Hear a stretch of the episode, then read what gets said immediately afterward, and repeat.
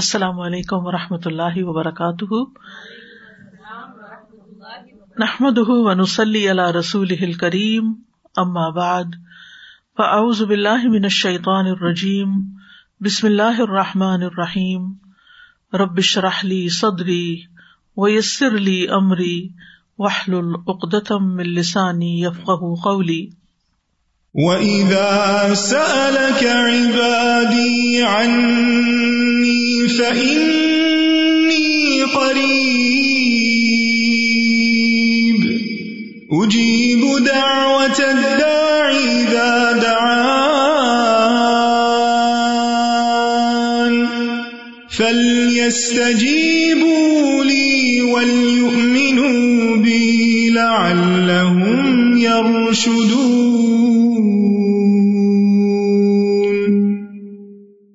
اور جب میرے بندے آپ سے میرے بارے میں سوال کریں تو کہہ دیجیے بے شک میں قریب ہوں۔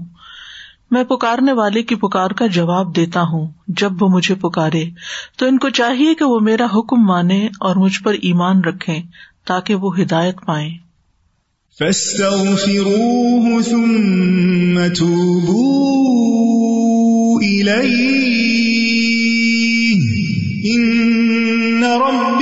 قریب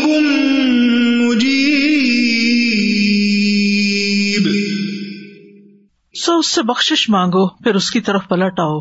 یقیناً میرا رب قریب ہے، قبول کرنے والا ہے۔ الحمد للہ خلق اب قدرت ہل ارد و سماوات و برا اب حکمت ہی جمی البریات وفا و تبین عبادی ہی فل ارزاق ول عطیات و اعلی قدر منشا امن ہم و شرف اہم و رفا اہم درجات۔ ہر قسم کی حمد اللہ کے لیے ہے۔ جس نے اپنی قدرت کے ساتھ زمین اور آسمانوں کو پیدا کیا اور اپنی حکمت سے تمام مخلوقات کو پھاڑ کر نکالا اور اپنے بندوں کے درمیان رزق اور عطیات میں فرق رکھا اور ان میں سے جن کی چاہی قدر اور شان بلند کر دی اور ان کو شرف بخشا اور ان کو درجات میں بلند کر دیا۔ اللہ مسل علی محمد و علی علی محمد کما صلی تعلی ابراہیم و علی علی ابراہیم ان کا حمید مجید۔ اللہ مبارک اللہ محمد و علی محمد کما بارک اللہ ابراہیم و علی ابراہیم ان کا حمید مجید۔ آج ہم ان شاء اللہ جہنم سے بچنے کی دعاؤں کے بارے میں پڑھیں گے۔ ارشاد باری تعالیٰ ہے۔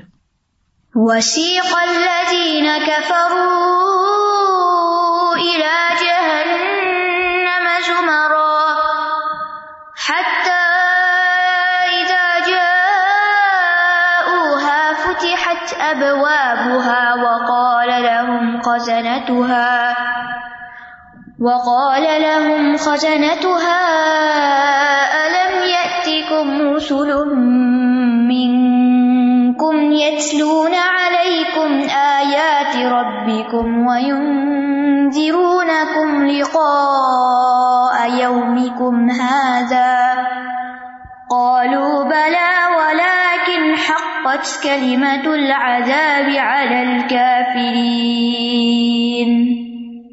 قيل ادخلوا أبواب جهنم خالدين فيها. فبئس مثوى المتكبرين. اور وہ لوگ جنہوں نے کفر کیا، گروہ در گروہ جہنم کی طرف ہانکے جائیں گے۔ یہاں تک کہ جب وہ اس کے پاس پہنچ جائیں گے۔ تو اس کے دروازے کھول دیے جائیں گے اور اس کا دربان ان سے کہے گا، کیا تمہارے پاس کوئی رسول تمہیں میں سے نہیں آئے تھے جو تم پر تمہارے رب کی آیات پڑھتے اور تمہیں تمہاری اس دن کی ملاقات سے ڈراتے؟ وہ کہیں گے، کیوں نہیں؟ لیکن کافروں پر عذاب کی بات سچ ہو گئی۔ ان سے کہا جائے گا، اب جہنم کے دروازوں میں داخل ہو جاؤ۔ تم اس میں ہمیشہ رہنے والے ہو۔ تو تکبر کرنے والوں کا ٹھکانا کتنا برا ہے۔ قیامت کے دن اللہ سبحان تعالی جب بندوں کے درمیان حق کے ساتھ فیصلہ کرے گا، تو جزا کے وقت بندوں کے درمیان تفریق کر دی جائے گی، ان کو الگ الگ کر دیا جائے گا۔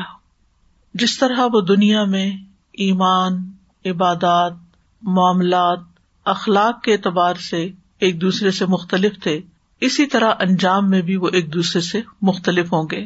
موت تو ہر ایک پر آنی ہے اور کوئی اس سے بچ نہیں سکتا۔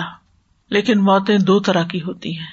ایک وہ آدمی جو اللہ کی رضا میں جیتا ہے، اللہ کی اطاعت اور عبادت میں جیتا ہے۔ اس کے رویے، اس کے معاملات، اس کے اخلاق اللہ کی مرضی کے تابے ہوتے ہیں۔ وہ اللہ کے لیے بولتا ہے اور اللہ ہی کے لیے چپ ہو جاتا ہے۔ اس کی ساری توجہ آخرت پر لگی ہوئی ہوتی ہے۔ اور وہ ہر لمحہ موت کی تیاری کر رہا ہوتا ہے، کیونکہ اس کو معلوم ہے کہ وہ بالآخر اپنے رب کی طرف جانے والا ہے۔ اور موت کے فرشتے اسے وہاں تک پہنچانے والے ہیں۔ دوسرا وہ انسان ہوتا ہے جو اپنے مالک کو بھول کر دنیا میں جیتا ہے۔ اس کا اٹھنا، بیٹھنا، رکنا، چلنا وہ اللہ کے لیے نہیں ہوتا۔ وہ اپنے رب کو بھول کر، اپنے رب کو چھوڑ کر کسی اور چیز کے پیچھے بھاگ رہا ہوتا ہے۔ ایسے شخص پر بھی موت آتی ہے، لیکن وہ موت اس کے لیے گرفتاری کا سبب ہوتی ہے۔ جیسے کسی مجرم کو پولیس آ کے پکڑ لیتی ہے، اسی طرح ایسے مجرم کو اللہ کے فرشتے آ کر پکڑ لیتے ہیں۔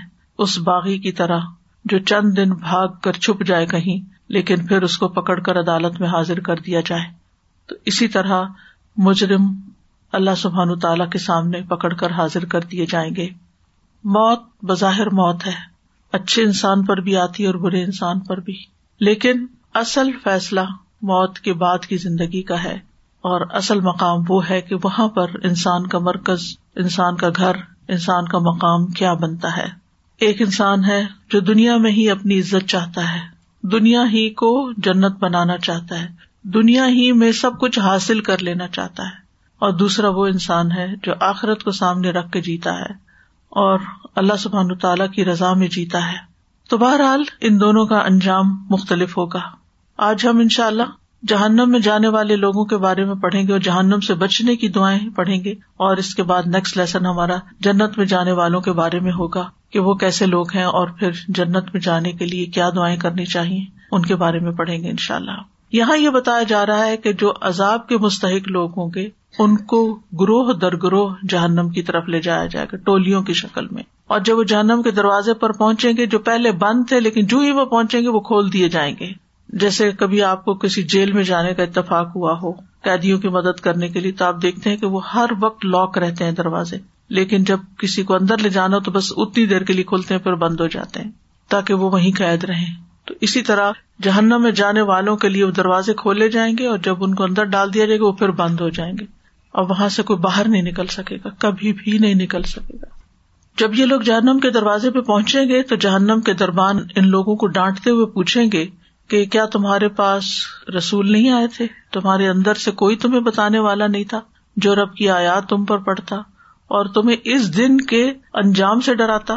وہ اقرار کریں گے کہ ہاں آئے تو تھے، انہوں نے بتایا بھی تھا، دلائل بھی دیے تھے، لیکن ہم نے ان کی مخالفت کی، ان کا مذاق اڑایا، ان کی بات مان کے نہیں دی اور ہم اپنی دنیا میں ہی مگن رہے۔ تو ان سے کہہ دیا جائے گا کہ اب تم ان دروازوں سے داخل ہو جاؤ جو تمہارے لیے کھولے گئے ہیں اور ہمیشہ ہمیشہ یہاں رہو، کیونکہ تم تکبر کی وجہ سے حق کو جٹلا دیا کرتے تھے۔ تو علماء یہ کہتے ہیں کہ کچھ لوگ ایسے ہوں گے کہ جو پل سرات سے گزرتے ہوئے اوپر سے جاننا میں پھینکے جائیں گے۔ یہ وہ لوگ ہوں گے جن کا الٹیمیٹ ٹھکانا تو جنت ہوگا، لیکن راستے میں سزا بھگت کر جائیں گے، یہ نکال لیے جائیں گے۔ لیکن کچھ لوگ ہوں گے جو جہنم کے دروازوں سے داخل ہوں گے۔ یہ پکے کٹے مجرم ہوں گے، کفر اور شرک کرنے والے ہوں گے، جو ان دروازوں سے جانے کے بعد پھر کبھی بھی باہر نہیں نکل سکیں گے۔ اور جو جہنم کے اوپر پل پر سے گزرتے ہوئے گرائے جائیں گے، وہ اپنی اپنی سزا بھگت کے وہاں سے نبی صلی اللہ علیہ وسلم کی شفات کے ذریعے نکال لیے جائیں گے۔ یہاں پر فرمایا وسیق الدین کفرو الا جہنم زمرا۔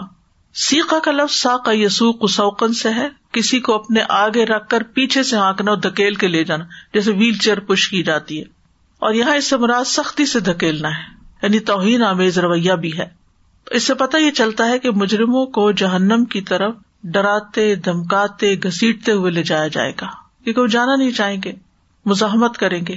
آپ سوچیے کہ اگر کسی کو پکڑا جا رہا ہو تو کوئی پکڑائی نہیں دیتا، وہ اپنے آپ کو چھڑانے کی بھرپور کوشش کرتا ہے اسٹرگل کرتا ہے۔ اسی طرح اگر کسی کو کوئی کسی طرف لے جانا چاہ رہا ہو، پکڑ کے کسی کمرے میں بند کرنا چاہ رہے ہو، تو وہ ریزسٹ کرتا ہے۔ سورت الدخان میں بھی آتا ہے خدو ہُو فاتلو ہُو الا سوال جہیم اسے پکڑو، پھر اسے بھڑکتی آگ کے درمیان تک دھکیل کے لے جاؤ، دھکے مار کے لے جاؤ۔ سورت مریم میں آتا یوم نحشر المتقین الرحمان وفدا و نسوق المجرمین الا جہنم وردا۔ جس دن ہم متقی لوگوں کو رحمان کی طرف مہمان بنا کر اکٹھا کریں گے اور ہم مجرموں کو سخت پیاس کی حالت میں جہنم کی طرف لے جائیں گے۔ یعنی گرمی کی وجہ سے انہیں پیاس بھی لگی ہوگی۔ تو یہاں پر وسیق الدین کفرو اور کفر کی کئی قسمیں ایک ہے انکار اور جٹلانے کا کفر۔ یہ کفر کبھی دل سے جٹلانے کی وجہ سے ہوتا ہے، کبھی زبان کے ساتھ، کبھی آزاد کے ساتھ عمل کے ساتھ جٹلا دیا جاتا ہے۔ یعنی حق بات نہ ماننا۔ سچائی سے روگردانی کرنا۔ پھر اسی طرح تکبر کا کفر جیسے ابلیس نے کیا تھا، اپنے آپ کو بڑی چیز سمجھا تھا اور آدم کو چھوٹا سمجھا۔ اللہ تعالیٰ کی بات نہیں مانی۔ پھر ایک کفر نفاق ہوتا ہے جو منافقت کی شکل میں ہوتا ہے کہ بظاہر اسلام کا اظہار لیکن اندر دل میں کفر اور ایک شک کا کفر ہوتا ہے۔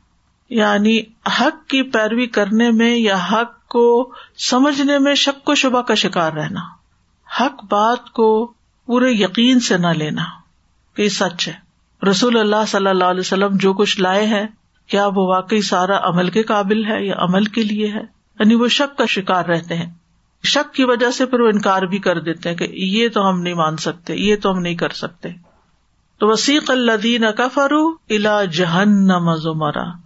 جہنم اصل میں گہرائی کو کہتے ہیں، جو بہت دور ہو اور جس کا پیندہ بہت زیادہ گہرا ہو۔ جہنم کو جہنم کہا اس لیے جاتا ہے کہ وہ بہت گہری ہے، بہت نیچے ہے۔ اور زمرا زمرت ان کی جمع ہے۔ وہ گروہ جس کے پیچھے ایک اور گروہ آ رہا ہو۔ ایک آگے پارٹی گئی، ایک پیچھے اور آ رہی، پھر پیچھے اور آ رہی۔ یعنی زمرت من الناس اس جماعت کو کہتے ہیں جس کے پیچھے ایک اور جماعت آ رہی ہو۔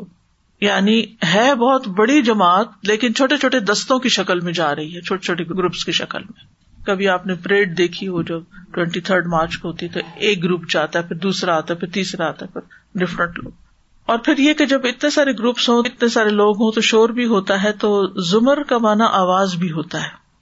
یعنی ایسا گروہ یا جماعت جس میں شور کی آوازیں آ رہی ہیں، تو ظاہر ہے کہ جہنم کی طرف جاتے ہوئے چیخ چلا رہے ہوں گے۔ کس کس کا گروہ کٹھا بنایا جائے گا؟ لائک مائنڈیڈ پیپل کا۔ یعنی جس طرح کی ان کی سوچ ہوگی، ان کو اسی طرح کٹھا کر دیا جائے گا اور وہ اسی درجے میں جہنم کے پہنچا دیے جائیں گے۔ یعنی جہنم کے جو دروازے ہیں، وہ مختلف دروازے مختلف طرح کے لوگوں کے لیے ہیں اور وہ مختلف لیولس پہ جا کے اترتے ہیں۔ جیسے منافقین ہیں تو ان کو سب سے نچلے گڑھے میں لے جانا ہے۔ تو وہ ایک ایسے دروازے سے داخل کیے جائیں گے کہ جو نیچے ہی جا کے لینڈ کرے گا، سب سے نیچے ہوگا۔ اللہ بچا لے۔ اسی طرح یہ بھی کہا جاتا ہے کہ زمانے کے اعتبار سے بھی گروہ ہوں گے۔ یعنی ایک پیغمبر کے انکار کرنے والے جیسے قوم نو مثال کے طور پہ یا قوم فرعون جو ہے، وہ ایک گروہ ہوگی پھر یعنی ایک وقت میں جو لوگ ایک جگہ پر تھے یا ایک طرح کا کفر کر رہے تھے، ان کو اکٹھا وہاں جہنم میں پھینکا جائے گا۔ یا کسی ایک خاص لیڈر کو فالو کر رہے تھے۔ پھر اسی طرح مجرموں کے اعتبار سے بھی تقسیم ہوگی۔ جیسے چوروں کا گروہ الگ زنا کاروں کا الگ شرابیوں کا الگ اور اسی طرح دیگر لوگ جیسے جیسے جرائم کرتے رہے، شرک کرنے والے، کفر کرنے والے۔ اور پھر ہر گروہ میں سے جو زیادہ سرکش لوگ ہیں، ان کو پھر الگ کر دیا جائے گا۔ یعنی جیسے قوم نو کے سب سے زیادہ جو سرکش لوگ ہیں، یا قوم فرعون کے جو سب سے زیادہ ٹاپ کے سرکش لوگ ہیں۔ سورت مریم میں آتا ہے، فوا رب کل نہ شرن نہ و شیاتی ثم لنحضرنهم حول جہنم جثیا ثم لننزعن من كل شيعة ايهم اشد على الرحمن عتيا. ثم لنحن اعلم بالذين هم اولى بها صليا. تو قسم ہے تیرے رب کی، بے شک ہم ان کو اور شیتانوں کو اکٹھا کریں گے ضرور۔ پھر بے شک ہم انہیں جہنم کے گرد ضرور گٹنوں کے بل گرے ہوئے حاضر کریں گے۔ پھر بے شک ہم ہر گروہ میں سے اس شخص کو ضرور کھینچ نکالیں گے جو ان میں سے رحمان کے خلاف زیادہ سرکش ہے۔ یعنی جو مجرم ہوں گے، لیڈر بنے ہوئے ہوں گے ان کے، ان کو پھر الگ کر لیا جائے گا۔ پھر ہم ان لوگوں کو زیادہ جاننے والے ہیں جو اس میں جھونکے جانے کے زیادہ حقدار ہیں، کہ کس کو کہاں جلانا ہے۔ پھر اسی طرح مجرموں کے جو دوست ہوں گے یا بیویاں ہوں گی یا ساتھی ہوں گے، یا ان کی جو گینگز ہوں گے یا پارٹیز ہوں گی یا جو بھی، وہ بھی اکٹھے کر لیے جائیں گے۔ احشر الدین ظلم و ازوا جہم و ماں کانو یا بدون اور جن کی وہ عبادت کیا کرتے تھے۔ اکٹھا کرو ان لوگوں کو جنہوں نے ظلم کیا اور ان کے جوڑوں کو یعنی جن کے ساتھ وہ ملتے جلتے تھے، اور جن کی وہ عبادت کیا کرتے تھے، ان کے بت بھی ساتھ ہی۔ اللہ کے سوا۔ پھر انہیں جہنم کی راہ کی طرف لے چلو۔ یعنی اللہ کے سوا لوگ جس کسی کی بھی پوجا کرتے ہیں، تو پھر ان کو بھی ان کے ساتھ ہی ملا دیا جائے گا۔ لیکن پیغمبروں کی نہیں، جیسے عیسی علیہ السلام ہے یا کوئی اور۔ حتیٰ ازا جاؤہا فتحت ابوابہا یہاں تک کہ جب وہ وہاں پہنچیں گے آئیں گے تو جہنم کے دروازے کھول دیے جائیں گے۔ یعنی پہنچتے ہی دروازہ کھل جائے گا۔ پہلے سے نہیں کھلا ہوا ہوگا، بند ہوگا۔ اور جہنم کے سات دروازے ہیں۔ وہ ان جہنم لمو ادہم اجمعین لہا سب آت ابا بن لکل لبا بن ہم جز ان مقصوم اور جہنم ہی وہ جگہ ہے جس کا ایسے سب لوگوں کو وعدہ دیا گیا ہے۔ اس کے ساتھ دروازے ہیں۔ ہر دروازے کے لیے ایک تقسیم شدہ حصہ ہے۔ وقال الحم خزانہ توحا اور اس کے دربان کہیں گے، خزانہ جو ہے یہ خازن کی جمع ہے۔ خزانہ کہتے ہیں کسی چیز کو خزانے میں محفوظ کرنا۔ دربان کو خازن کہا جاتا ہے، کیونکہ عام طور پر گارڈ دربان چوکی دار وہاں پر ہوتے ہیں جہاں قیمتی چیزوں کا کوئی خزانہ ہوتا ہے۔ تو جہنم پر فرشتے مقرر ہوں گے۔ یہ جہنم کا نظام چلا رہے ہوں گے۔ اور یہ بہت سخت دل اور مضبوط قسم کے فرشتے ہیں جن کا ذکر سورت تحریم میں آتا ہے۔ کہ علیہ ملا اکتن غلاز ان شداد ان لا یاسون اللہ ما امرحم و یفعلون ما یؤمرون۔ کہ اس پر تند خو، سخت گیر فرشتے مقرر ہیں۔ اللہ انہیں جو حکم دے گا، وہ اس کی نافرمانی نہیں کریں گے۔ اور وہ وہی کچھ کرتے ہیں جو وہ حکم دیے جاتے ہیں۔ جیسا حکم ملتا ہے، ویسے کرتے انہیں کوئی ہمدردی نہیں پھر ہوتی ایسے مجرموں کے ساتھ۔ تو یہ جہنم کے فرشتے جو مزاج کے اعتبار سے سخت اور جسم کے لحاظ سے انتہائی مضبوط۔ یعنی اندر باہر سے مضبوط ہوں گے۔ تو وہ کہیں گے، الم یا کم رسول من کم یتلون علیہ کم آیات ربی کم و یون درون کم لقا یوم کم حاضا تمہارے پاس کوئی رسول نہیں آئے تھے؟ یہ نہیں کہ معلومات حاصل کرنا چاہ رہے تھے ان سے، بلکہ ان کو یاد کرانا چاہ رہے تھے کہ تمہاری اپنی غلطی ہے جس کی وجہ سے تم یہاں پہنچے ہو۔ ایک طرح سے انہیں اپنے جرم کا اقرار کرانا چاہ رہے تھے، اور ویسے بھی ڈانٹنے کے لیے۔ الم یا کم رسول من کم یعنی تمہارے اندر سے؟ جیسے رسول اللہ صلی اللہ علیہ وسلم قریش سے تھے، پھر بنو ہاشم قبیلے سے تھے، اور وہ خوب جانتے پہچانتے تھے ان کو۔ یتلون علیہ کم آیات ربی کم وہ تم پر تمہارے رب کی آیات کی تلاوت کرتے، جو بھی امبیا پر کتابیں یا صحیح نازل ہوئے تھے۔ وہ یون ضرون کم لقا ایوم کم ہاضا اور تمہیں تمہاری آج کی اس دن کی ملاقات سے خبردار کرتے۔ کالو بلا وہ کہیں گے کیوں نہیں؟ بالکل آئے تھے۔ ولاکن حقت کلیمت الداب یا للکافرین لیکن کافروں پر عذاب کی بات چشمہ ہو گئی۔ یعنی ان کے کفر کی وجہ سے ان پر عذاب چشمہ ہو گیا۔ واجب ہو گیا۔ قیلت خلو ابا و جہنم۔ کہا جائے گا جہنم کے دروازوں سے داخل ہو جاؤ۔ کیلا کہا جائے گا۔ یہ بھی ان کو ذلیل و رسوا کرتے ہوئے کہا جائے گا۔ اور کہنے والے کون ہوں گے؟ یہ جہنم کے داروگے ہوں گے۔ اور بعض علماء یہ کہتے ہیں کہ کون کہہ رہا ہوگا یہ ان کو ڈرانے کے لیے کہا جا رہا ہے۔ یہ تم نہیں پتا کہ وہ کیسی ہولناک آواز ہوگی اور کون یہ اعلان کر رہا ہوگا۔ کوئی خاص فرشتہ ہے یا کون ہے، یہ واضح نہیں کیا گیا یہاں پر۔ یہ کہنے والا کون ہوگا؟ خالدین نفیحا وہ اس میں ہمیشہ ہمیشہ رہیں گے۔ کبھی وہاں سے نہیں نکلیں گے۔ نہ ان کو کوئی مہلت ملے گی، نہ ان کو کوئی بریک ملے گی۔ یعنی کفار کے لیے جہنم میں ہمیشگی ہے۔ اہل ایمان کو اگر سزا ملے گی تو وقتی طور پر ملے گی۔ سمس و متکبرین تکبر کرنے والوں کا کتنا برا ٹھکانا ہے۔ کبر انسان کی اس حالت کو کہا جاتا ہے جس کی وجہ سے انسان عجب کا شکار ہوتا ہے۔ اپنے آپ کو پسند کرنے لگتا ہے۔ اپنے آپ کو بہتر خیال کرتا ہے اور دوسروں کو حقیق سمجھتا ہے۔ اور پھر دیکھیے، جو انسان اپنے آپ کو اچھا سمجھے اور دوسرے کو بے وقوف سمجھے یا دوسرے سب کو نالائق سمجھے یا لا علم یا نہ سمجھ سمجھے۔ وہ ان کی کوئی بات سنے گا؟ یعنی جس بندے کو آپ کو اہمیت ہی نہ دیں، کچھ سمجھے ہی نہ، پھر کیا آپ اس کی بات سنیں گے؟ تو دوسری چیز پہلی کا نتیجہ ہے۔ اس تکبر کا نتیجہ ہے خود کو بڑا سمجھنے، خود کو زیادہ عقل مند سمجھنے، خود کو زیادہ لاجیکل سمجھنے کا نتیجہ ہے کہ پھر وہ دوسرے کی بات انہوں نے نہیں سنی، کسی کو سن کے نہیں دی۔ آپ نے دیکھا ہوگا کہ کچھ لوگ کوئی بات نہیں مان کے دیتے آپ ان کو جہاں سے مرضی سمجھا دیں دلیل دے دیں، پیار سے سمجھا دیں کچھ کر لیں۔ انہوں نے نہ سننا ہوتا، نہ سمجھنا ہوتا، نہ ماننا ہوتا۔ اور یہ بہت ہی نقصان دہ عادت ہوتی ہے کہ انسان کسی کی بات سننے کو تیار نہ ہو۔ دیکھیے، کتنی بڑی لڑائی ہو، جھگڑا ہو، آپس کے اختلافات ہوں، کچھ ہو اگر ایک دوسرے کے ساتھ ڈھنگ سے، بھلے طریقے سے، بھلے مانس ہو کر کمیونیکیشن شروع کر دینا تو بہت سی چیزیں ریزالو ہو جاتی ہیں۔ لیکن اگر آپ، میں نہ مانوں، میں نہ سنوں، مجھے مت سناؤ، میں نے نہیں سننا، میں نے نہیں ماننا، پہلے سے انسان ٹھان لے۔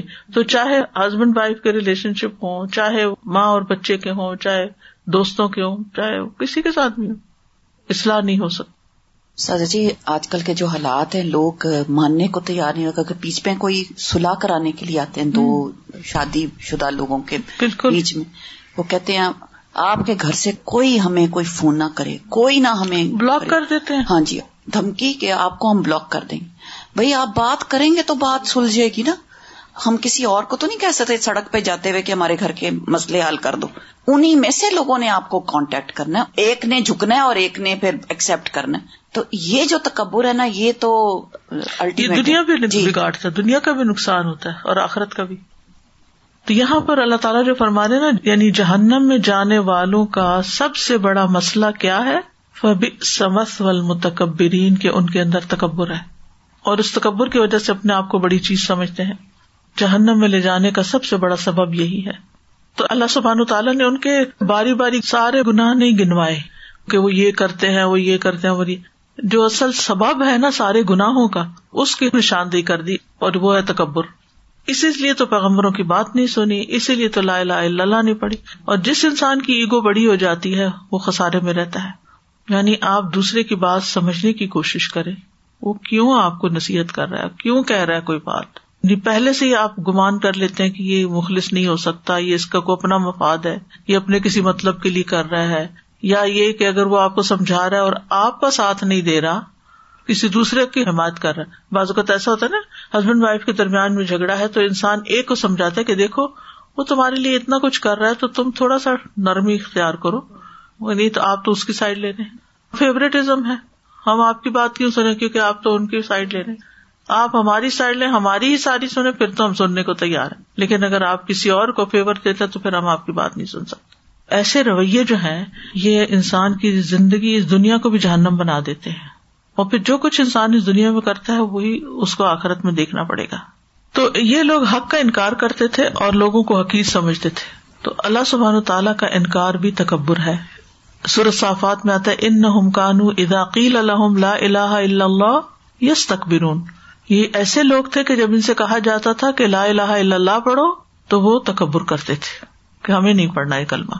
پھر اسی طرح رسولوں کا انکار بھی تکبر میں شمار ہوتا ہے۔ افک اللہ جا اکم رسول بمالا تہوا انفسکم مستقبر تم پھر کیا جب کبھی تمہارے پاس کوئی رسول وہ چیز لے کے آئے جسے تمہارے دل نہیں چاہتے تھے، تو تم نے تکبر کیا۔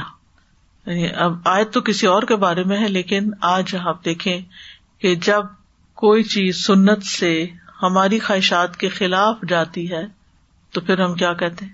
یہاں پر آپ الفاظ دیکھیے نا، جب کبھی کوئی رسول تمہارے پاس وہ چیز لے کر آیا بیمالا تہوا انفسکم جو تمہارے نفس کی خواہشات کے خلاف تھا، جس کو تمہارے نفس پسند نہیں کرتے تھے استقبر تم تو تم نے تکبر کیا، اسے قبول نہیں کیا۔ فری کن کب تم پیغمبروں کے ایک گروہ کو تم نے جٹلا دیا، وہ فریقن تختلون اور ایک گروہ کو قتل کرتے رہے۔ اسی لیے آپ دیکھیں کہ بازو کا علماء کو، دین کی بات کرنے والوں کو قتل تک کر دیا جاتا ہے۔ امبیا کی تو واقعات ہم جانتے ہی بنی اسرائیل کے بے شمار امبیا کو یہ انہیں کے بارے میں بات ہے۔ وہ مسلمان قوم تھی تو اپنے امبیا کو قتل کر دیتے تھے۔ آج مسلمانوں کے اندر بھی آپ دیکھیں کہ مسجدوں کی حرمت نہیں، علماء کی حرمت نہیں۔ خود مسلمان ملکوں میں یہ سب کچھ ہو رہا ہے کہ ہمیں کوئی نصیحت نہ کرے۔ ہمیں کوئی ہماری غلطی کے بارے میں نہ بتائے۔ آج کل اگر ویسے قتل نہ کرے تو کیریکٹر اسیسینیشن کر دیتے ہیں تاکہ ان کا ہونا نہ ہونا لوگوں کے لیے برابر ہو۔ فیک ویڈیوز بنا کے اور عزت کا قتل کر دیتے ہیں۔ تو ان آیات سے جو بات پتہ چل رہی ہے وہ یہ کہ کفار کو جہنم کی طرف توہین کرتے ہوئے لے جایا جائے گا۔ یعنی ان کو دھکے دے کر لے جایا جائے گا۔ پھر یہ کہ اللہ تعالیٰ اپنی مخلوق کا جو بھی انتظام ہے وہ انتہائی نظم و نسق کے ساتھ چلاتے ہیں۔ یعنی اللہ تعالیٰ نے جہنم پر فرشتے بھی مقرر کیے ہوئے ہیں اور ان کے سارے انتظام کیے ہوئے ہیں اور کس لیول پر کس مجرم کو ہونا ہے اور کہاں سے کون بھیجا جائے گا اور کس گروہ میں کون سے لوگ شامل کیے جائیں گے، ساری اللہ سبحان و تعالیٰ کی پلاننگ ہے۔ پھر رسولوں کو انسانوں کے اندر سے بھیجا گیا من گم تاکہ ان پہ حجت تمام کی جائے۔ پھر یہ کہ جہنم جو ہے بے سمسوا بدترین ٹھکانا ہے۔ سب سے بدترین رہائش گاہ ہے اور متکبر کا ٹھکانا آگ ہے۔ اور تکبر سے بچنا ضروری ہے، کیونکہ انہیں کے لیے یہاں پر وعید ہے۔ کیونکہ کفر ہو شرک ہو، باقی جتنی بھی بگاڑ کی قسمیں اس تکبر ہی ان کا روٹ کاز ہے۔ اور اس میں ہم سب کے ڈرنے کی بھی بات ہے کہ اپنے اندر کا جائزہ لیتے رہے حدیث میں آتا ہے کہ جس کے دل میں رائی کے دانے برابر بھی تکبر ہوگا، وہ جنت میں نہیں جائے گا۔ تو اپنے اندر سے ہر طرح کا تکبر نکال بار پھینکے اور ان شاء اللہ فک القلوب میں اس کا علاج بھی بتایا گیا ہے۔ آج کل وہی چیپٹر پڑھا جا رہا ہے۔ جو نفس کی خرابیوں کا ہے۔ جہنم کے بارے میں چند چیزیں اور بھی۔ یہ چند باتیں اس لیے بتانا ضروری ہے کہ جب ہم دعا مانگے تو یہ چیزیں سامنے رکھ کے مانگے تاکہ ہماری دعا میں آہذاری ہو۔ پہلی بات یہ کہ جہنم پیدا کی جا چکی ہے۔ ٹھیک ہے؟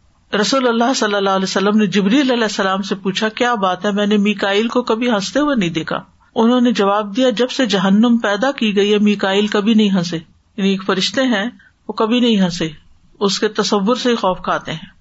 پھر یہ ہے کہ جہنم جو ہے وہ ایک مستقل اقامت گاہ، ایک الگ باقاعدہ ایک کریشن ہے، اور جہنم سے زیادہ ہیبت ناک جگہ کوئی نہیں۔ رسول اللہ صلی اللہ علیہ وسلم نے فرمایا، مجھے نماز کی حالت میں جہنم دکھائی گئی، چنانچہ میں نے آج کی طرح کا ہیبت ناک منظر کبھی نہیں دیکھا۔ یعنی دنیا میں اس کی کوئی مثال ہی نہیں ہے۔ ایک روایت کے مطابق جہنم میں عورتوں کی کثرت ہوگی، صحیح بخاری کی روایت ہے۔ اس لیے ہمیں بہت زیادہ ڈرنا چاہیے۔ بہت سی خواتین اس حدیث کو سن کے آبجیکشن کرتی کیونکہ عورتوں کو کیوں ایسے کہا جا رہا ہے؟ بتایا گیا تو یہ ہماری بھلائی کے لیے بتایا گیا کہ ہم ایکسٹرا کانشیس ہوں۔ اس بات کا علم حاصل کریں کہ کیوں زیادہ جانے والی ہیں۔ نبی صلی اللہ علیہ وسلم نے فرمایا، میں نے جنت میں جھانک کر دیکھا تو وہاں اکثریت فقرا کی تھی یعنی دنیا میں جن کے پاس بہت نہیں تھا۔ غربت کی حالت میں رہے۔ عام طور پہ تو لوگ ان کو حقیر ہی سمجھتے ہیں، لیکن ان کا صبر اور ان کی محنت اور پھر اس کے ساتھ اللہ کی عبادت اور جہنم میں جھانکا تو وہاں زیادہ تر عورتیں تھیں۔ اس سے میں نے یہ دیکھا ہے کہ جو نبی صلی اللہ علیہ وسلم نے دو وجوہات بتائی نا ایک ان کا ناشکرا پن اور ایک زبان کا غلط استعمال۔ اور یہ چیزیں واقعی ہیں۔ بہت کم خواتین میں نے دیکھی ہیں جو شوہر کی تعریف کرے جو شوہر کو اپریشیٹ کرے زیادہ تر لوگوں کو شکوائی رہتا ہے، شکایت ہی رہتی ہے۔ ان کی اچھی باتوں کو بھلا کر اگر وہ ذرا سی ان کی طرف سے کوئی تکلیف پہنچے، جب تک چار لوگوں کو سنا نہ بیٹھے تو چین نہیں آتا ان کو۔ ٹھیک ہے، ہر گھر میں کچھ نہ کچھ کمی بیشی ہو جاتی ہے، لیکن بلا وجہ ان کی شکایت دائیں بائیں آگے پیچھے نہیں کرنی چاہیے۔ آپ اپنے بارے میں سوچیں، میں بھی اور آپ بھی، کہ ہمارا اپنے ہی خاندان میں، کیونکہ باہر کے لوگوں کو تو زیادہ نہیں پتا ہوتا ہم گھر میں کیسے رہتے۔ ہمارے اپنے گھر کے اندر بچوں کے سامنے، ہماری ایکسٹینڈیڈ فیملی کے سامنے، ہمارا کیا امیج ہے کہ ہم ایک شکر گزار بیوی ہیں یا نہیں؟ تو یہیں سے پتا چل جائے گا کہ ہم کس کیٹیگری سے تعلق رکھتے ہیں۔ کیونکہ جو باتیں ہوتی ہیں نا چھوٹی موٹی، پھر سب سے پہلے تو ماں بچوں کے سامنے باپ کی شکایت لے کے بیٹھ جاتی۔ اور بچے دل سے ایکسپٹ کوئی نہیں کر رہے ہوتے، یہ میں آپ کو بتاؤں۔ اوپر سے ہاں ہاں کر بھی دیں، لیکن وہ خود بھی جو دیکھ رہے ہوتے ہیں نا، اسی دماغ کے ہوتے ہیں۔ اور جب ان کو موقع ملتا ہے اپنا اظہار خیال کر دیتے ہیں اور باپ کی تعریف میں کچھ کہہ دیتے ہیں، پھر عورتیں اور ٹوٹتی ہیں۔ کہ اتنا پروپیگنڈا کیا تھا، کوئی فائدہ ہی نہیں ہوا۔ یہی نہیں ہے اپنے۔ میں ایک امیرکن ریسرچ دیکھ رہی تو اس میں یہی تھا کہ جو مائیں بچوں کو یہ کہتی ہیں نا کہ تمہارے باپ نے میرا ایسا کیا، وہ اچھا نہیں ہے کہتے ہیں بچوں میں سمپیتھیٹک سسٹم آن ہو جاتا ہے، جس کی وجہ سے وہ ہارمونس بلاک ہو جاتے ہیں جو گروتھ کے لیے ریکوائرڈ ہوتے ہیں۔ تو پھر ایسے بچوں کے جو برین سائز ہوتے ہیں، وہ نارمل بچوں کے مقابلے میں کم ہوتی ہے کیونکہ وہ گروتھ ہارمون ریلیز ہی نہیں کرتے۔ اور جو گروئنگ ایج ہوتی ہے، اگر اس میں نہ ریلیز کیے جائیں، تو بچے کے مائنڈ جو ہوتا ہے، وہ جو آئی کیو ہوتا ہے، وہ ہمیشہ کم رہتا ہے باقی بچوں کے مقابلے میں۔ تو لائک اس ایک چیز کا اثر کتنا بچوں پہ پڑ رہا ہوگا۔ اور پھر نسلوں پہ وہ جو بچے بڑے ہوتے ہیں وہ آگے پھر اور دوبارہ وہ سائیکل چل پڑتا ہے۔ اس کی بھی روٹ کاز تکبر ہی ہے۔ بالکل۔ کیونکہ وہ اپنے آپ کو نمایاں کرنے کے لیے آپ بڑے کیسے بنیں گے اگر باپ کو نہیں گرائیں گے تو؟ اس کا امیج خراب نہیں کریں گے تو؟ تو بہرحال استغفار کرنا چاہیے۔ پھر یہ کہ جہنم کی وسط ایک چٹان نیچے گری جو ستر برس تک پہنچی جس کی آواز آپ نے صحابہ کو بتائی کہ یہ جہنم کے اندر گرنے والی چٹان ہے۔ پھر جہنم کی آگ کی شدت نار اللہ علم بھڑکتی آگ ہے، جلائی ہوئی آگ ہے۔ دنیا کی آگ جہنم کا سترواں حصہ ہے۔ جہنم کی آگ سیاہ ہے۔ ابو ریر کہتے ہیں، کیا تمہارا خیال ہے کہ وہ تمہاری اس دنیا کی آگ کی طرح سرخ ہے؟ وہ تو تارکول سے بھی زیادہ سیاہ ہے۔ چہروں کو جھلس دینے والی ہے، کھال ادھیڑ دینے والی ہے۔ جہنم کا ایندھن انسان اور پتھر ہے۔ جہنم میں جانے والوں کے جسم بہت موٹے اور پھول جائیں گے، بہت بڑے ہو جائیں گے۔ رسول اللہ صلی اللہ علیہ وسلم نے فرمایا، جو اہل جہنم میں سے ہوگا، تو اس کے جسم کو پہاڑ کی مانند عظیم و جسیم بنا دیا جائے گا۔ ایک ایک انسان پہاڑ جتنا بڑا ہو جائے گا۔ تاکہ زیادہ بڑا جسم ہو تو زیادہ سزا بھگتے۔ اور اس سزا کو برداشت کرے پھر، اپنے اوپر لے۔ مسند احمد کی روایت میں آتا ہے، قیامت کے دن کافر کی ایک ڈاڑ اہد پہاڑ کے برابر ہوگی، اور اس کی کھال کی چوڑائی ستر گز ہوگی، اور اس کی ران برقان پہاڑ کے برابر ہوگی۔ اور جہنم میں اس کے بیٹھنے کی جگہ میرے اور ربزہ کے درمیانی فاصلے جتنی ہوگی۔ یعنی ہیوج بلائیں ہوں گی جہنمی۔ ان کا کھانا زکوم ہوگا، ابلتا پانی ہوگا، کھولتا پانی۔ زخموں سے بہنے والا خون اور پانی ہوگا، غسلین۔ اور آنتے کاٹ دینے والا کھولتا ہوا پانی ہوگا۔ وہ سکھو ما ان حمیم فقت اور انہیں پینے کو کھولتا ہوا پانی دیا جائے گا جو ان کی آنتے کاٹ کے رکھ دے گا۔ اہل جہنم کا لباس آگ ہی کا ہوگا۔ فلدین کا فروخ لہم فیا و منار یعنی آگ کی لپٹیں ہی انہیں ڈھانکے ہوئے ہوگی وہی ان کا لباس ہوگا۔ آگ کے ہی جوتے ہوں گے، آگ کے تسمے، آگ ہی کے بستر آگی کے لحاظ لہم من فوقہم ظلل من النار و من تحتہم ظلل۔ اوپر بھی آگ کے صاحبان ہوں گے اور نیچے بھی، کچھ دکھائی نہیں دے گا۔ توق اور زنجیریں بھی ہوں گی۔ یعنی قید خانہ تو ہے ہی جہنم، لیکن توق اور زنجیریں بھی ہیں۔ پھر زہریلی لو بھی ہے۔ وہ صحاب الشمال اما اصحاب الشمال فی سمو میں و حمیم یعنی سانس لینے کے لیے کوئی اچھی ہوا نہیں ہوگی، بلکہ زہریلی لو ہوگی اور کھولتے ہوئے پانی میں ہوں گے۔ سانپ اور بچھو ہوں گے۔ ان کی آوازیں گدھوں کی طرح ہوں گی چیخنا دھاڑنا۔ عبداللہ ابن عمر فرماتے ہیں، جہنم میں نہیں ہوں گی مگر چنگاڑنے کی آواز، چیخنے چلانے کی آواز، کہ ان کی آوازیں گدھے کی آوازوں کے مشابے ہوں گی۔ کہ اس کے شروع میں جو آواز اب شہیق ہوتی ہے اور آخری آواز ذفیر ہوتی ہے۔ پھر اعمال کے مطابق لوگ جہنم میں ہوں گے۔ کچھ کو آگ ان کے گٹنوں تک پکڑے گی، کچھ کو کمر تک اور کچھ کو گردن تک۔ پھر لوہے کے ہتھوڑے بھی ہوں گے۔ ولاحم مقام امن حدید ان کا عذاب ہلکا نہ ہوگا۔ لا فتر وہ فی ہی مبلسون۔ وہ ان سے ہلکا نہیں کیا جائے گا اور وہ اسی میں نا امید ہوں گے۔ جہنمی خون کے آنسو روئیں گے۔ کہ اگر ان کے آنسو میں کشتی چلائی جائے تو وہ چل پڑے۔ اتنا پانی نکلے گا خون، اور وہ پانی کے آنسو کی جگہ خون کے آنسو روئیں گے۔ جہنم سے بچنے کے لیے ہر چیز فدیے میں دینا چاہیں گے۔ جو کچھ ہے، پوری دنیا لے لو، ہمیں یہاں سے نکالو۔ لیکن وہاں کچھ قبول نہیں ہوگا۔ آج آپ دیکھیں، ہمارے پاس مہلت ہوتی ہے، وقت ہوتا ہے، توفیق نہیں ہوتی کہ ہم کچھ اللہ کے راستے میں دے سکیں۔ جہنم میں جانے کے بعد نہ زندگی ہوگی، نہ موت ہوگی۔ موت تو آئے گی جانوروں پر جب ان کے بدلے چکا دیے جائیں گے، مٹی بنا دیے جائیں گے، ختم ہو گئے ہمیشہ کے لیے۔ زندگی ہوگی اہل جنت کی وہ ان دار الآخرت اللہ الحوان اور نہ زندگی نہ موت یا جہنمیوں کے لیے ہوگی۔ یعنی زندہ ہوں گے لیکن کوئی زندہ والے کام نہیں کر سکیں گے۔ اور عذاب سہ سہ کے ایسے ادموئے ہوں گے کہ جیسے مرے ہوئے ہوں لیکن وہ مرے ہوئے نہیں ہوں گے۔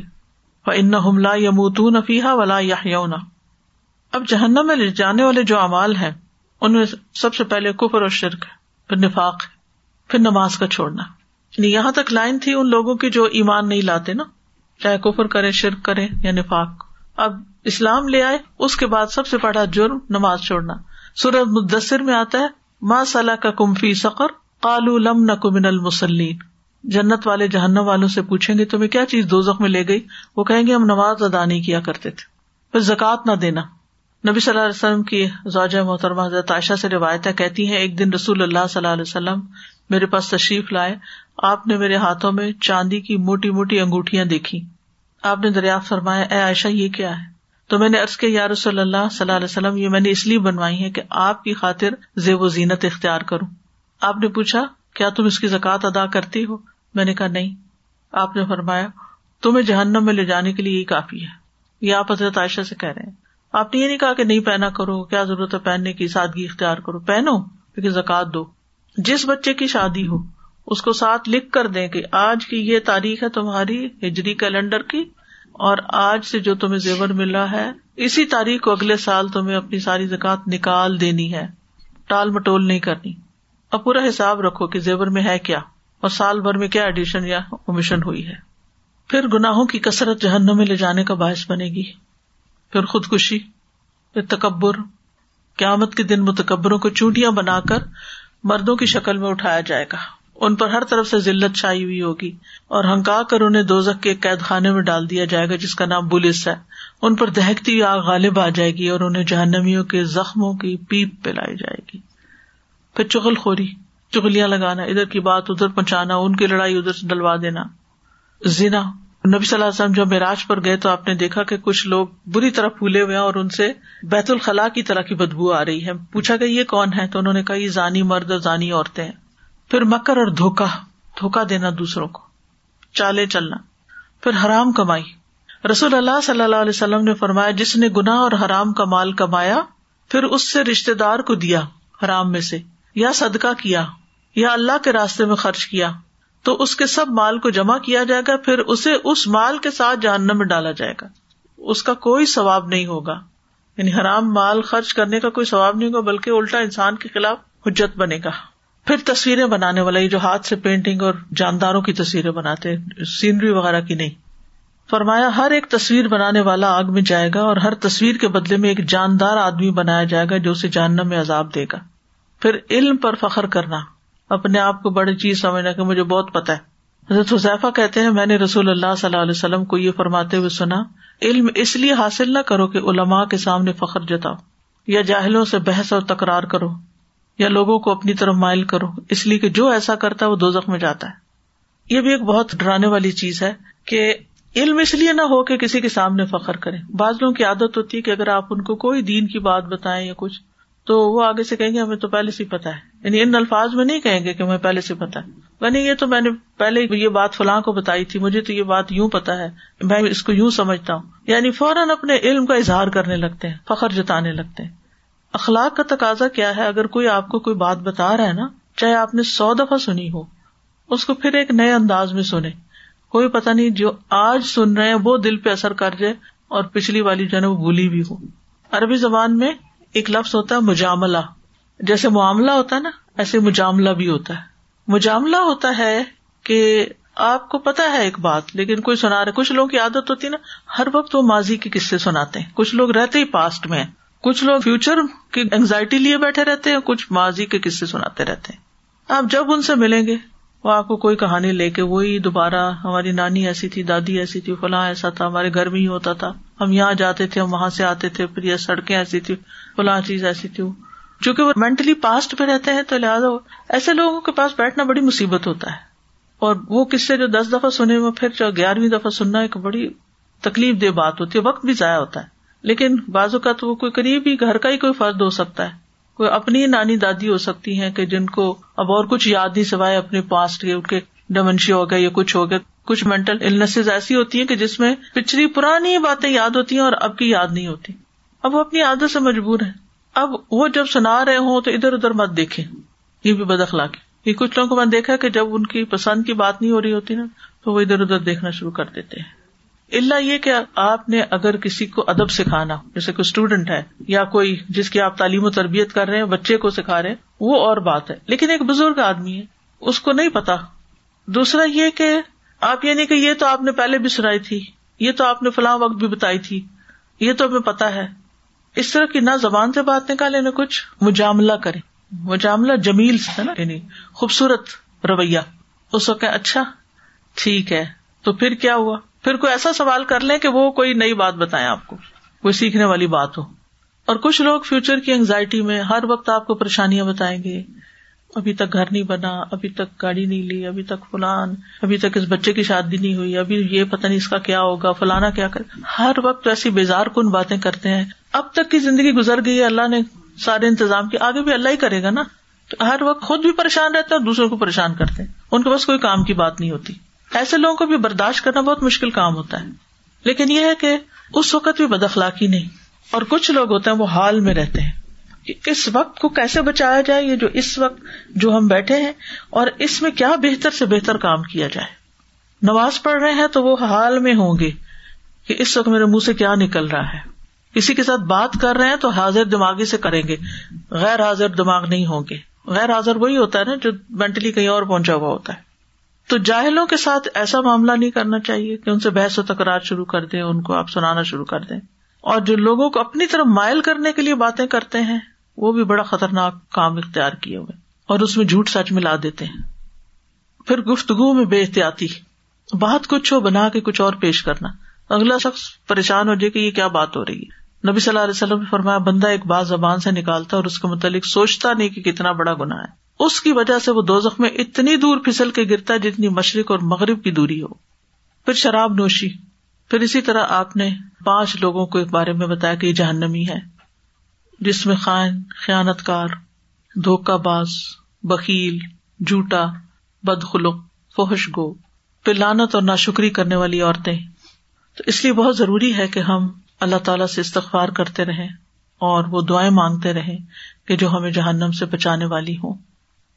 تو سب سے پہلی دعا ہے، ربنا اننا آمنا فخر لنا ذنوبنا، وقنا عذاب النار۔ اے ہمارے رب، بے شک ہم ایمان لے آئے، لہذا ہمارے گناہ بخش دے اور ہمیں آگ کے عذاب سے بچا لے۔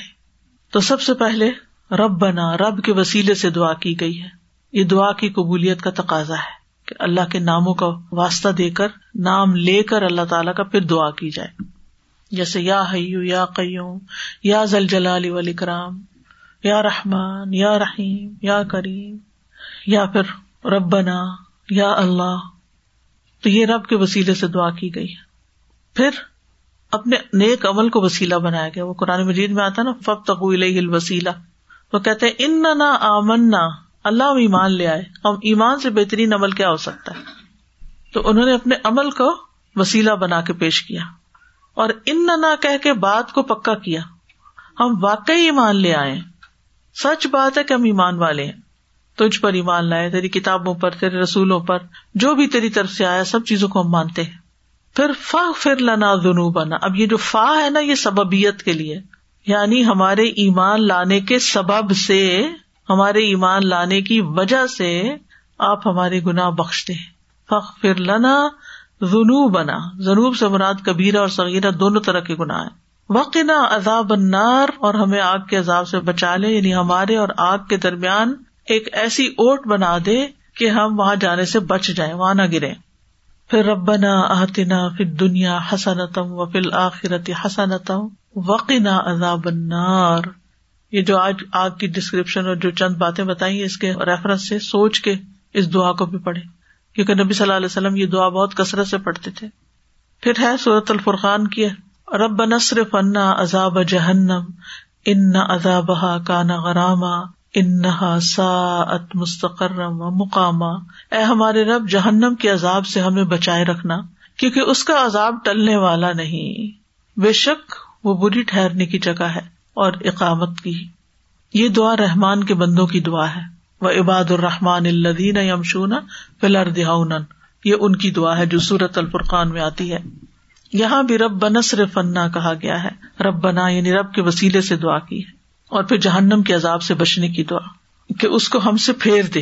اب یہاں واقع نہیں کہا گیا، یا جو پیچھے گزرا ہے وہ نہیں کہا گیا کہ آگ سے بچا لے۔ یہاں کہا کہ ہم سے پھیر دے۔ تو اس کا کیا مطلب ہے؟ کہ جو اسباب جہنم میں لے جانے والے ہیں، وہ اسباب بھی کاٹ دے۔ یعنی ان اسباب سے بھی بچا۔ اور اس کے برعکس نیک کاموں کو ہمارے لیے آسان کر دے۔ ہمیں برے کاموں سے بچا لے۔ ان نہ بہا کا نہ غرام غرام کا مطلب تک چمٹ جانے والا۔ جیسے جو مقروض قرض ادا نہیں کرتا، تو قرض خواہ جس کو غریم کہا جاتا ہے، اس کی جان نہیں چھوڑتا اسے پیچھے لگے رہتا ہے۔ ان سات مستقر و مقامہ مستقر کچھ مدت ٹھہرنے کی جگہ گناگار مسلمانوں کے لیے، اور مقام ہمیشہ اقامت کی جگہ، کفار کے لیے۔ سمجھ آ گئی فرق؟ پہلے میں ڈیٹیل سے بتا چکی ہوں نا کہ اب بابا جہنم سے صرف کون جائیں گے؟ کفار جائیں گے۔ اور جسر جہنم سے، پلسرات سے مسلمان، منافق ٹائپ لوگ وہ گریں گے۔ یہاں یہ بات اور واضح ہو رہی ہے۔ انہا سات مستقر و مقامن، کہ وہ مستقر بھی ہے، مقام بھی ہے۔ ٹھیک ہے؟ مستقر کہتے ہیں یعنی کرار پکڑنے کی جگہ، کچھ مدت کے لیے جہاں جائیں گے۔ اور مقام جہاں ہمیشہ اقامت رہے گی ان کی۔ مقیم مقیم کہتے ہیں نا پرماننٹ ریزیڈینٹ کو۔ پھر ہے، ربنا ما خلق تحازا باطلا سبحان کا فقنا عذاب النار. ربنا ان کا من تدخل النار فقد اخزیتا وما للظالمین من انصار. اے ہمارے رب تو نے یہ سب کچھ بے مقصد نہیں بنایا، سو ہمیں آگ کے عذاب سے بچا لے۔ اے ہمارے رب، بلا شبہ، تو جسے آگ میں ڈالے، تو یقیناً تو نے اسے رسوا کر دیا اور ظالموں کے لیے کوئی مددگار نہیں۔ یہ عقل مند لوگوں کی دعا ہے۔ سبحان اللہ۔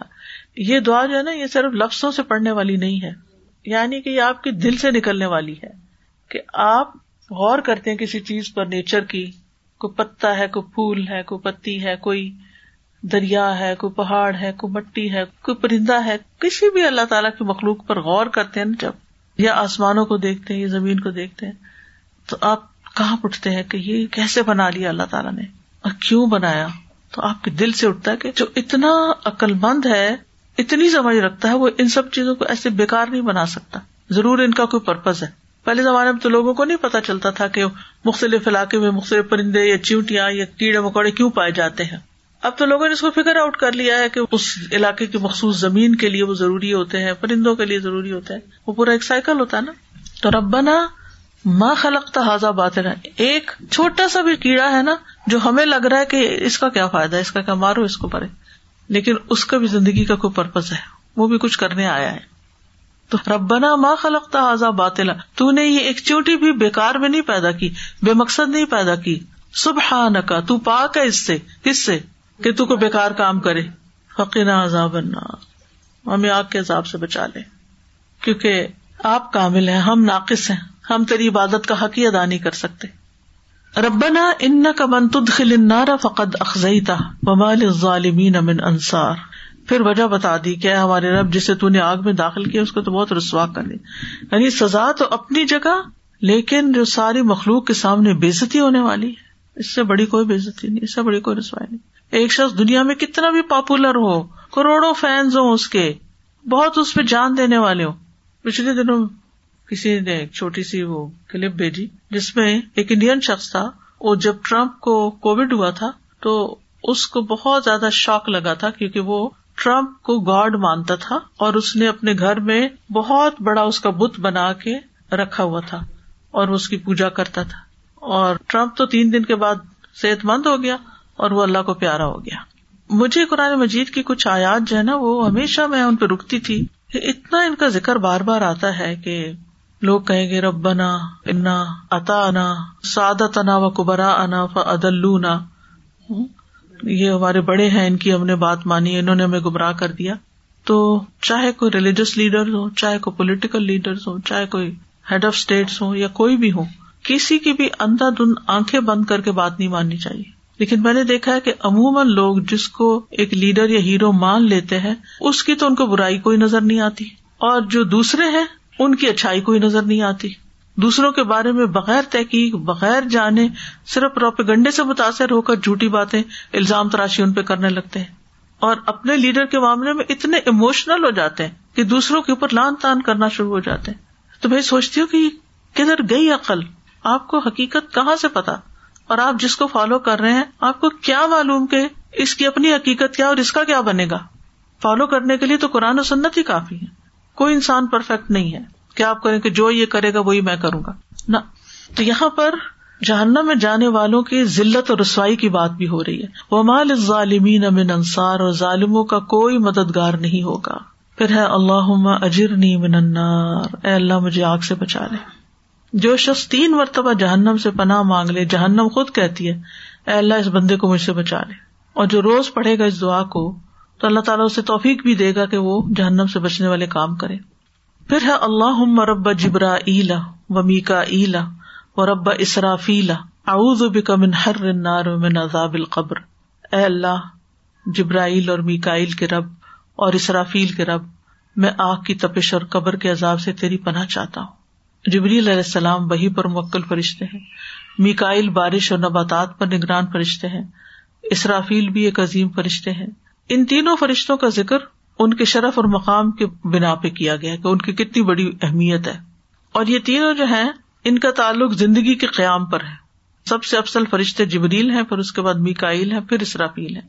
اور پھر ان کا ذکر کر کے کہ آپ ان کے بھی رب ہیں۔ یہ بڑے بڑے فرشتے ہیں، لیکن آپ ان کے بھی رب ہیں۔ بکا من ہر نار اس کے بعد رب کے وسیلے سے آگ سے نجات کا سوال کرتا ہے انسان۔ من عذاب القبر اور عذاب قبر سے۔ اللہ انی بکا من الکسلی ولحرمی ولمسمی ولمغرمی و من فتنت القبری و عذاب القبری و من فتنت النار۔ و عذاب النار اللہ، بے شک میں تیری پناہ چاہتا ہوں سستی سے، بہت زیادہ بڑھاپے سے، گناہ سے، قرض سے، قبر کی آزمائش سے، قبر کے عذاب سے، اور آگ کی آزمائش سے، اور آگ کے عذاب سے۔ کسل کہتے کسی کام پر قدرت ہونے کے باوجود اس کو بوجھل خیال کرتے ہوئے نہ کرنا۔ مجھ سے نہیں ہوتا، بہت مشکل ہے۔ حالانکہ اتنا مشکل ہے نہیں۔ حرم کہتے ہیں، اتنا عمر رسیدہ ہونا کہ انسان کی قوتیں کمزور ہو جائیں۔ اتنا بوڑھا کہ نہ دیکھ سکے، نہ سن سکے، نہ بول سکے، نہ کچھ کر سکے۔ موسم وہ چیز جو گناہ کا سبب بنتی ہے، جو انسان کو مذمت اور سزا کی طرف لے جاتی ہے۔ اور مغرم وہ قرض ہے جس کو ادا کرنے اور اس کو پورا کرنے پر انسان کو قدرت نہ ہو۔ ایک کال یہ ہے کہ یہ محض قرض سے پناہ مانگنا ہے۔ چاہے انسان کو قدرت ہو یا نہ ہو، اس کو ادا کرنے کی۔ فطنت القبر اور عذاب القبر دو الگ الگ باتیں کی گئی ہیں۔ فطنت القبر سے مراد قبر کے سوالات ہیں جو منکر نکیر کریں گے اور مومن کو بس نجات ملے گی اس سے۔ اور عذاب القبر کا مطلب ہے کہ وہ جو جواب نہ دے پائے یا جس کے صحیح نہ ہو پورے، اس کو جو سزا اس کے بعد ملے گی۔ مومن فتنا تنار آگ کے فتنے سے یعنی ایسا فتنا جو آگ میں لے جانے کا سبب بنے۔ وہ عذاب انار اور فتنے کے بعد آگ میں جلنے کا عذاب۔ یعنی دو الگ الگ چیزیں۔ پھر ہے اللہ اعوذ کا من عذاب جہنم و من عذاب القبر و من فتنت المحیا والممات و من شر فتنت المسیح الدجال۔ اے اللہ، میں تجھ سے جہنم کے عذاب اور قبر کے عذاب اور زندگی اور موت کے فتنے اور مسیح دجال کے فتنے کے شر سے پناہ مانگتا ہوں۔ اس دعا کو تشہد میں مانگنے کا حکم ہے۔ رسول اللہ صلی اللہ علیہ وسلم نے فرمایا، جب تم میں سے کوئی تشہد پڑھ لے تو وہ اللہ سے چار چیزوں کی پناہ مانگے۔ اس وقت یہ دعا پڑھنی چاہیے۔ دروشی پڑھنے کے بعد۔ پھر ہے الحمد للہ کفانی و آوانی و اطامنی و سقانی۔ ولدی منا علیہ و افدلا ولدی آتانی ف اجزل الحمد اللہ اللہ کل حال۔ اللہ رب کل شعی ان و ملک کل شعی ان و الاح کل شعی ان ولا کا کل شعی ان اوزبی کا منار اللہ کا شکر جس نے میری کفایت کی۔ مجھے ٹھکانا دیا، مجھے کھلایا پلایا۔ وہ ذات جس نے مجھ پر مہربانی اور احسان فرمایا، وہ ذات جس نے مجھے دیا اور خوب دیا۔ ہر حال میں اللہ کا شکر ہے۔ اے اللہ، جو ہر چیز کا رب ہے اور ہر چیز کا مالک اور ہر چیز کا معبود، ہر چیز تیری ہی ملکیت میں ہے۔ میں آگ سے تیری پناہ مانگتا ہوں۔ اتنی بات کرنے کے بعد پہلے اللہ کی نعمتوں کا ذکر کیا، شکر ادا کیا الحمد للہ اللہ کل حال۔ اور پھر اللہ تعالیٰ کی تعریف کی اور اس کے بعد آخر میں اپنی فریاد رکھ دی کہ اللہ مجھے آگ سے بچانا۔ اس سے یہ پتا چلتا ہے کہ مومن کسی بھی وقت اپنے انجام کو نہیں بھولتا۔ جہاں وہ دنیا میں اللہ کی نعمتیں یاد رکھتا ہے اور ان پہ شکر ادا کرتا ہے وہاں وہ آخرت کے انجام کے بارے میں فکر مند رہتا ہے۔ تقریباً تمام ہی دعائیں جو ہیں یا تو رات کو سوتے وقت کے ازکار میں شامل ہیں یا پھر تحجد کے ازکار میں شامل ہیں۔ یہ بھی مسلم احمد کی دعا ہے کہ جب نبی صلی اللہ علیہ وسلم اپنے بستر پر جا کر لیٹتے تو یوں کہتے الحمد للہ کفانی و آبانی الحمد للہ اطامنی و سقانی الحمد للہ منا علیہ فقدل اللہ عزت کا انت نجی من النار۔ ساری تعریف اللہ کے لیے جس نے میری کفایت کی اور مجھے ٹھکانا دیا، ساری تعریف اللہ کے لیے ہے جس نے مجھے کھلایا اور پلایا اور ساری تعریف اللہ کے لیے ہے جس نے مجھ پر مہربانی کی اور احسان کیا۔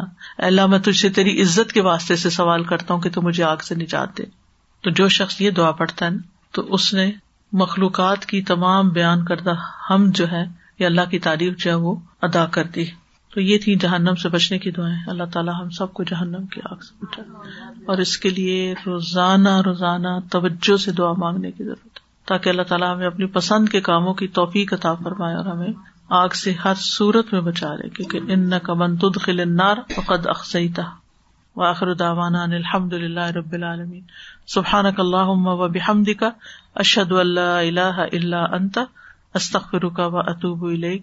السلام علیکم و رحمۃ اللہ وبرکاتہ۔